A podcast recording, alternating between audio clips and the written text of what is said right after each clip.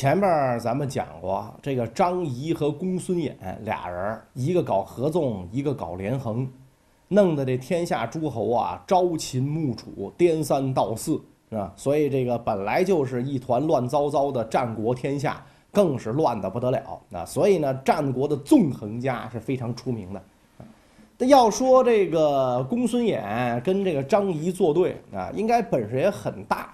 但是不知道为什么呢？后世很少提起他啊，可能是觉得他这名字绕嘴不好记。那另外呢，跟张仪不，这个就是不对称啊，一个叫俩字儿的，一个叫仨字儿，不对称。所以大家更爱跟这个张仪对称的这个讲一个人啊，叫苏秦啊，张仪、苏秦，甚至是武侠小说里啊，有一招叫苏秦背剑。那这苏秦是什么人啊？为什么能够跟这个张仪对称？苏秦很有意思，他呀，这个在当时的这个呃战国各国当中，身份很特殊，属于当时周天子直辖的洛阳公民。虽然在有洛阳户口，但是混的呢一直不咋地。那苏秦这个人呐，没什么本事，就是凭上下两片嘴皮子吃饭。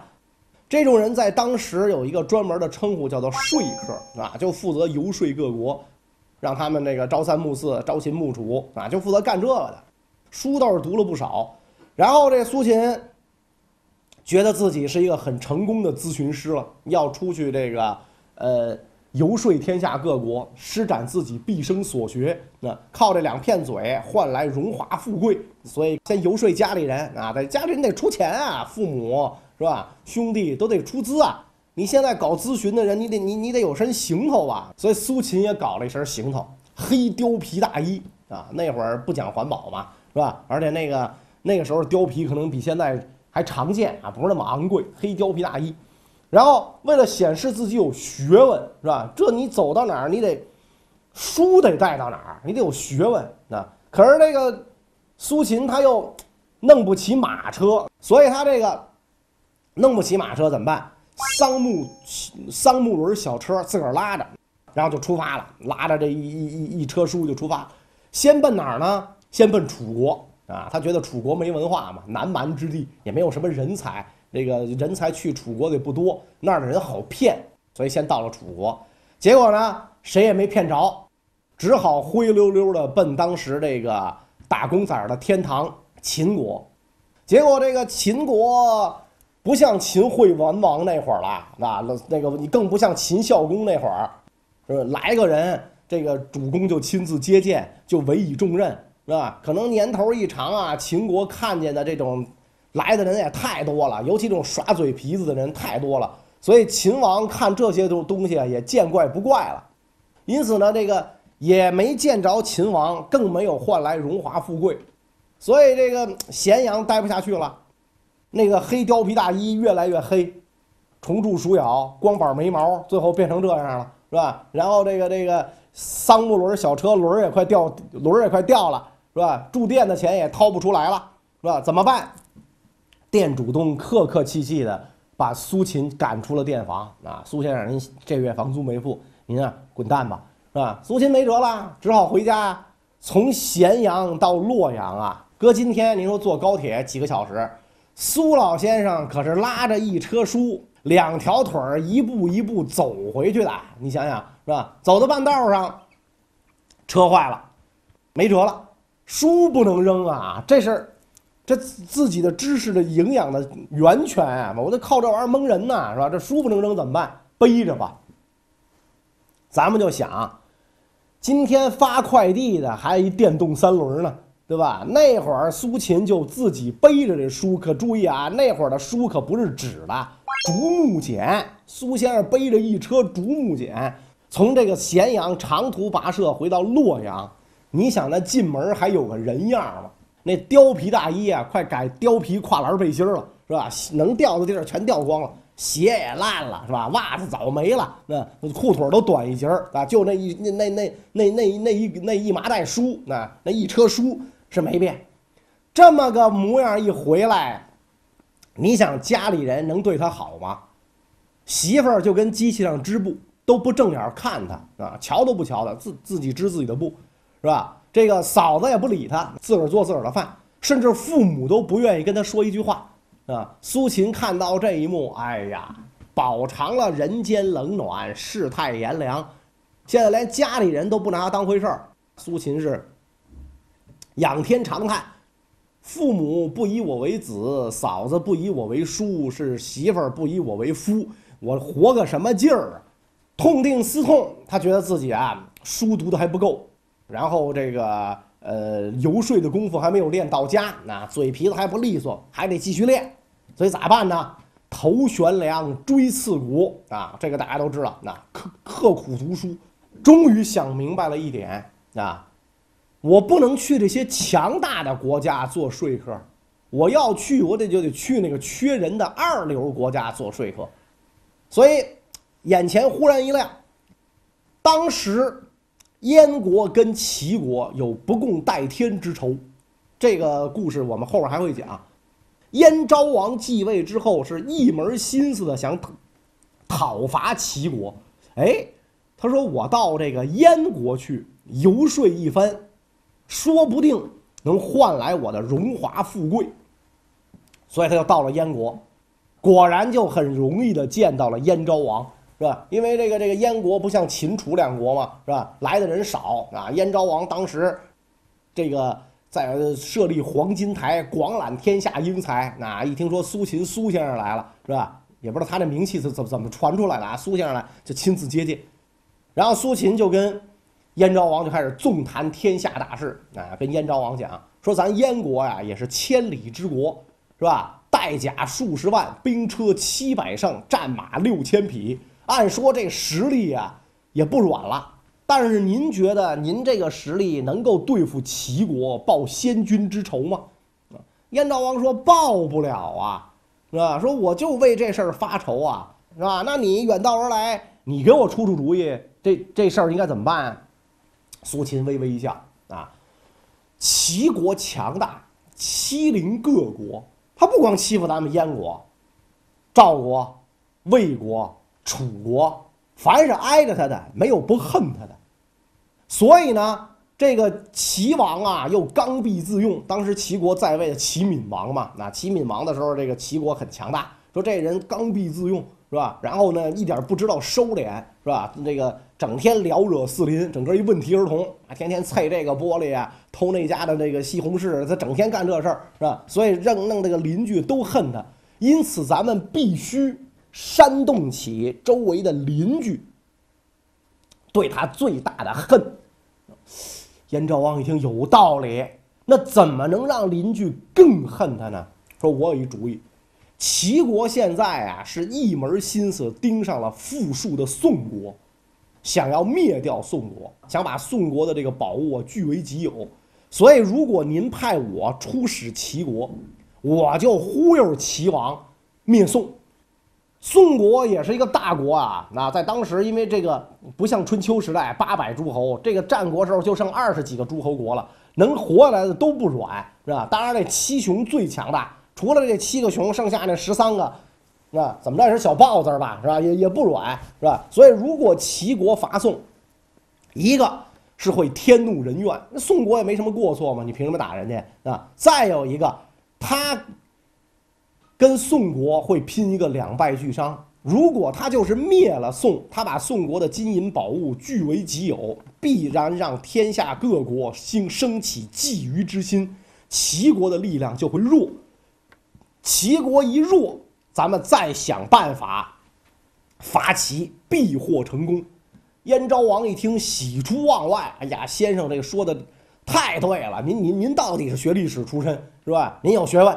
是吧？这其实就跟当年越王勾践对付吴王夫差的招一样，是吧？你恨他，你就先让他疯狂，先让他做出不可理喻的举动来，啊，然后他在灭亡，是吧？当年越王勾践不就一心怂恿着吴王夫差伐齐嘛，才有这样的一个结果嘛？哎，这事儿好，那说没没问题，那那我就给您一个名义，您做我们燕国的相邦，那就是相国，出使齐国。齐王封这个苏秦为相邦，配燕国相印，配了一百五十辆马车，那仆从、金银财宝堆积如山，组成一个豪华的车队是吧？这个，然后让这个苏秦带着这支庞大的使团出使齐国。苏秦在出使齐国之前，先绕道回了趟自个儿老家洛阳，嘚瑟一下嘛，是吧？衣锦还乡啊，富贵不还乡，如锦衣夜行，是吧？穿一身名牌没人看得见，这不行，我得先回家。哇，苏秦这一回家，家乡可就轰动了呀！街坊四邻全出来啊，欢迎欢迎，热烈欢迎啊！欢迎这个我们的杰出杰出高邻啊，苏先生回家，父母啊都对他恭恭敬敬，这个媳妇儿跪在地上啊都不敢正眼看老公啊，侧着耳朵听老公跟别人说话，高山仰止一般，无限崇拜的看着自己的老公。嫂子更过分，嫂子原来不是不给他做饭，不是不理他吗？是吧？你吃饭不锅里只只有刷锅水喝吧，是吧？不不理他吗？这一下好家伙，从地上爬过来，就跟那个蛇蜥蜴似的软体动物，咔爬过来是吧？手上举着这个托盘是吧？托盘里搁着饭食啊，这么游过来从地上给苏秦吃。苏秦一看，哟呵。这这这这家伙说这这位高气是吧？这高高亲贵友？您您您您这太夸张了，这个是吧？你这我太不敢当了。您怎么着是我嫂子？您从地上爬过来，说这嫂嫂夫人何前倨后恭也，是吧？你为什么一开始那么跟我那么牛叉，是吧？然后现在你对我这么恭敬，你为什么呀？他嫂子倍儿实在，嗨，只不过因为继子您位高而多金也。是吧？为什么不就因为季子是苏秦的字嘛？是吧？古人的行辈字伯仲叔季，是吧？所以这个这个苏秦应该是排行老四啊，老大都是叫伯什么，是吧？哎哎，是季子是，老二仲什么，然后叔什么，季什么啊？伯仲叔季，他排行老四，是吧？哎，就是因为季子您位高而多金，您现在又有权又有钱，所以我得巴结您啊。所以这个苏秦在家乡是嘚瑟完了，是吧？这个这个。有了钱了啊，衣锦还乡了，高高兴兴的出使齐国，见了齐闵王，见了齐闵王，先说吉祥话，然后开始念悼词，是吧？齐闵王就傻了，说你有病啊，是吧？哪个国家出使的使节当着寡人的面进念悼词啊？你这是啥意思？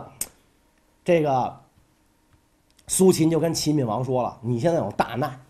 齐闵王说：“我齐国这么强大，东方大国，沃野万里，带甲百万，我有什么难？谁敢把我怎么着？从来都是我欺负人的事儿，是吧？燕国、赵国、魏国、楚国、韩国、秦国，有一个不服的吗？是吧？没有一个不服。我有什么可？我有什么难？你说来听听。”苏秦就跟齐王说：“说你看现在这燕国，你老欺负人家，但是燕国跟秦国是翁婿之邦，秦国是燕国的老丈人。”你一欺负他，他不算个毛，但是打狗得看主人啊！你这可就得罪了站在他背后强大的秦国。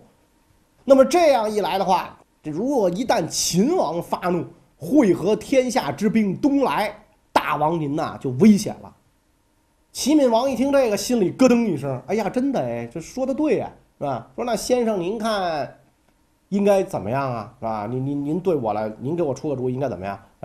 说你齐国呀，你要想扩张，你就得找那个啊背后没有老大撑着的啊，攻弱兼昧，古之善经也。你打仗，你打的比你弱、比你傻的，你不能打比你强的，你这不有病吗？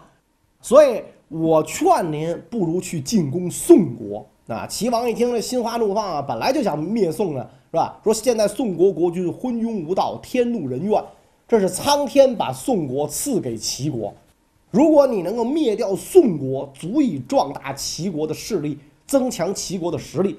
燕国那个地方地极民贫，你要他地儿没用。听说你占了燕王十座城池，你还给燕王，然后呢，你给秦国写一封诚挚的道歉信，表示秦齐友好。然后只要不得罪这俩人啊，其实主要是你别得罪秦国。然后你就拿着这个天下各国开心，没人敢惹你。齐闵王一听大喜，是吧？觉得苏秦说的对，就把占的燕国的十座城池啊退给了燕国，并且呢给秦王写了一封诚挚的道歉信，说从此之后秦齐友好，不生刀兵。苏秦回到这个燕国复命，燕昭王一看苏秦兵不血刃，就要回了十座城池，那更是非常的这个兴奋，厚赏了苏秦。苏秦跟燕昭王讲：“这还不够，咱要是报先君之仇，必须得让这个齐国疯狂起来，得让他疯，他不疯不行啊。所以。”这个虽然我给您要回了十座城啊，我决定再次出使齐国，继续忽悠这个齐闵王。燕昭王说：“好啊，那你再去吧。”这个苏秦就又到了齐国。苏秦这次来齐国呢，正赶上齐国要攻宋啊，宋国向天下诸侯求援，秦国就站出来给这个宋国撑腰啊，因为那个秦国不愿意齐国力量强大，而且一直跟宋也比较友好。就派人来跟齐国说：“你别打宋，然后呢，咱俩称帝啊，咱俩东西二帝啊。”所以这个齐闵王正为这件事儿发愁呢，到底怎么办？一看苏秦来了，哎呀，救星来了啊！先生您给我出主意，这事儿您看怎么办啊？苏秦看了秦王来信，微微一笑，跟这个齐闵王就说了啊：“说这个你就算是跟齐国并称东西二帝。”天下是尊秦呢，还是尊齐呢？那齐闵王想了想，还是应该尊秦啊。自古秦兵耐苦战，啊，秦国人狠，比我狠啊，比我流氓是吧？所以这个可能还是尊秦。那既然如此，是吧？你何必跟他一同称帝呢？周天子刚是王，你要称帝是吧？再者说了，如果现在您放弃称帝，天下人是赞扬秦呢，还是赞扬齐呢？齐闵王说：“那当然赞扬我啦，我高风亮节是吧？我不当不不称帝，哎，说您跟秦国联手攻灭其他国家，俩人平分，跟您单独灭宋，谁更有利呢？”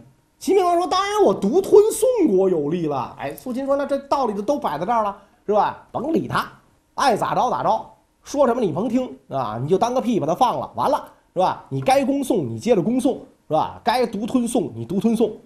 齐闵王一听，喜出望外。你看，就这事儿这么这么简单吗？就需要这个明白人给点破一下。苏先生是明白人，得了，您甭走了，您留在我们这儿当相国吧。我们这好歹是一个大国嘛，是吧？我们相国这个岗位目前也空缺，上一任反贪进去了，是吧？您您您您来，是吧？那个那个那燕国那相邦的那就甭当了，是吧？苏秦说。我兼着吧，啊，两边都得都都得干，是吧？说好，那那您就您就这个这个来，是吧？这个我恭送，您帮我出这主意。这个苏秦说啊，您攻宋啊，您得罪秦，光靠咱齐国一国之力是不足以对抗秦国的，所以我给您出个主意，咱们联合韩赵魏，联合楚啊，咱们六国联合一块儿对付这个秦国，您看怎么样？那齐王大喜，好啊，快就这么干。所以苏秦出使游说各国，是吧？除了这个韩国之外，燕、赵、魏、楚四国跟齐国会盟，推举这个苏秦为纵约长，对付秦国。秦国就怒了，好你个齐国呀，让你称帝给脸不兜着，你还联合几国来打我，是吧？所以秦国封闭函谷关，整军备战啊，准备跟六国决战。但是呢，齐国并不真心跟秦打仗，他主力在攻宋，所以呢，他出工不出力。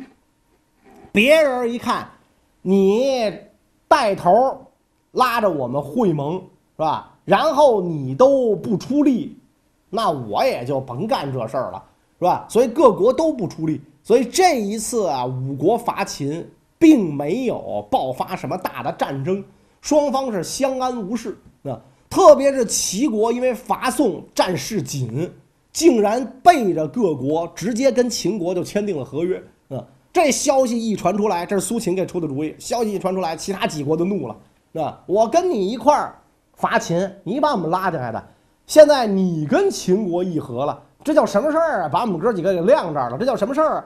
是吧？所以苏秦又在各国当中啊进行游说。啊，你看这齐国多不是东西。他拉着咱们伐秦，结果他现在一门心思攻宋，吞并宋，啊，吃独食儿，然后把咱们晾在这儿，让秦军明晃晃的刀枪对抗咱们。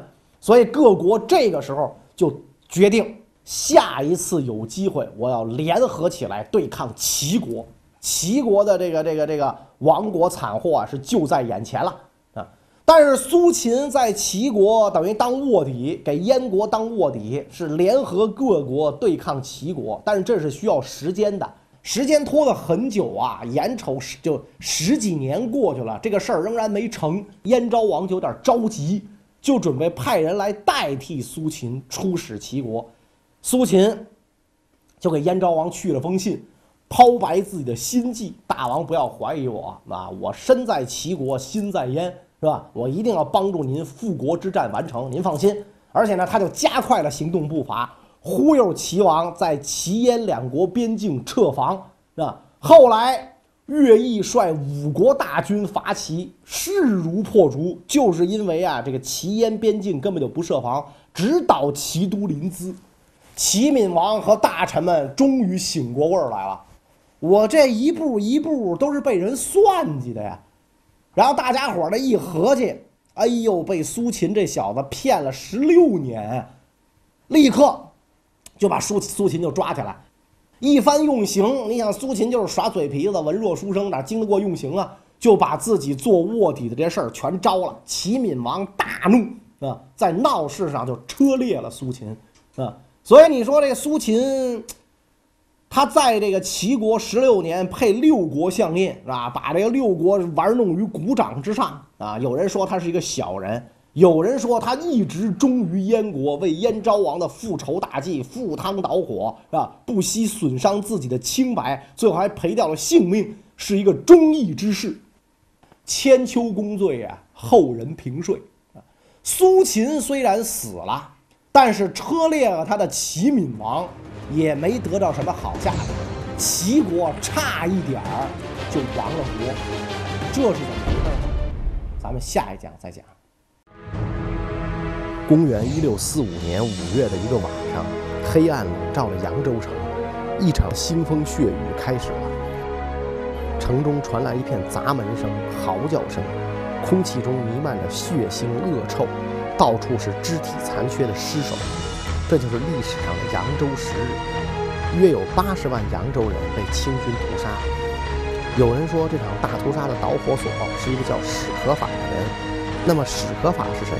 他和这场大屠杀到底有什么关系呢？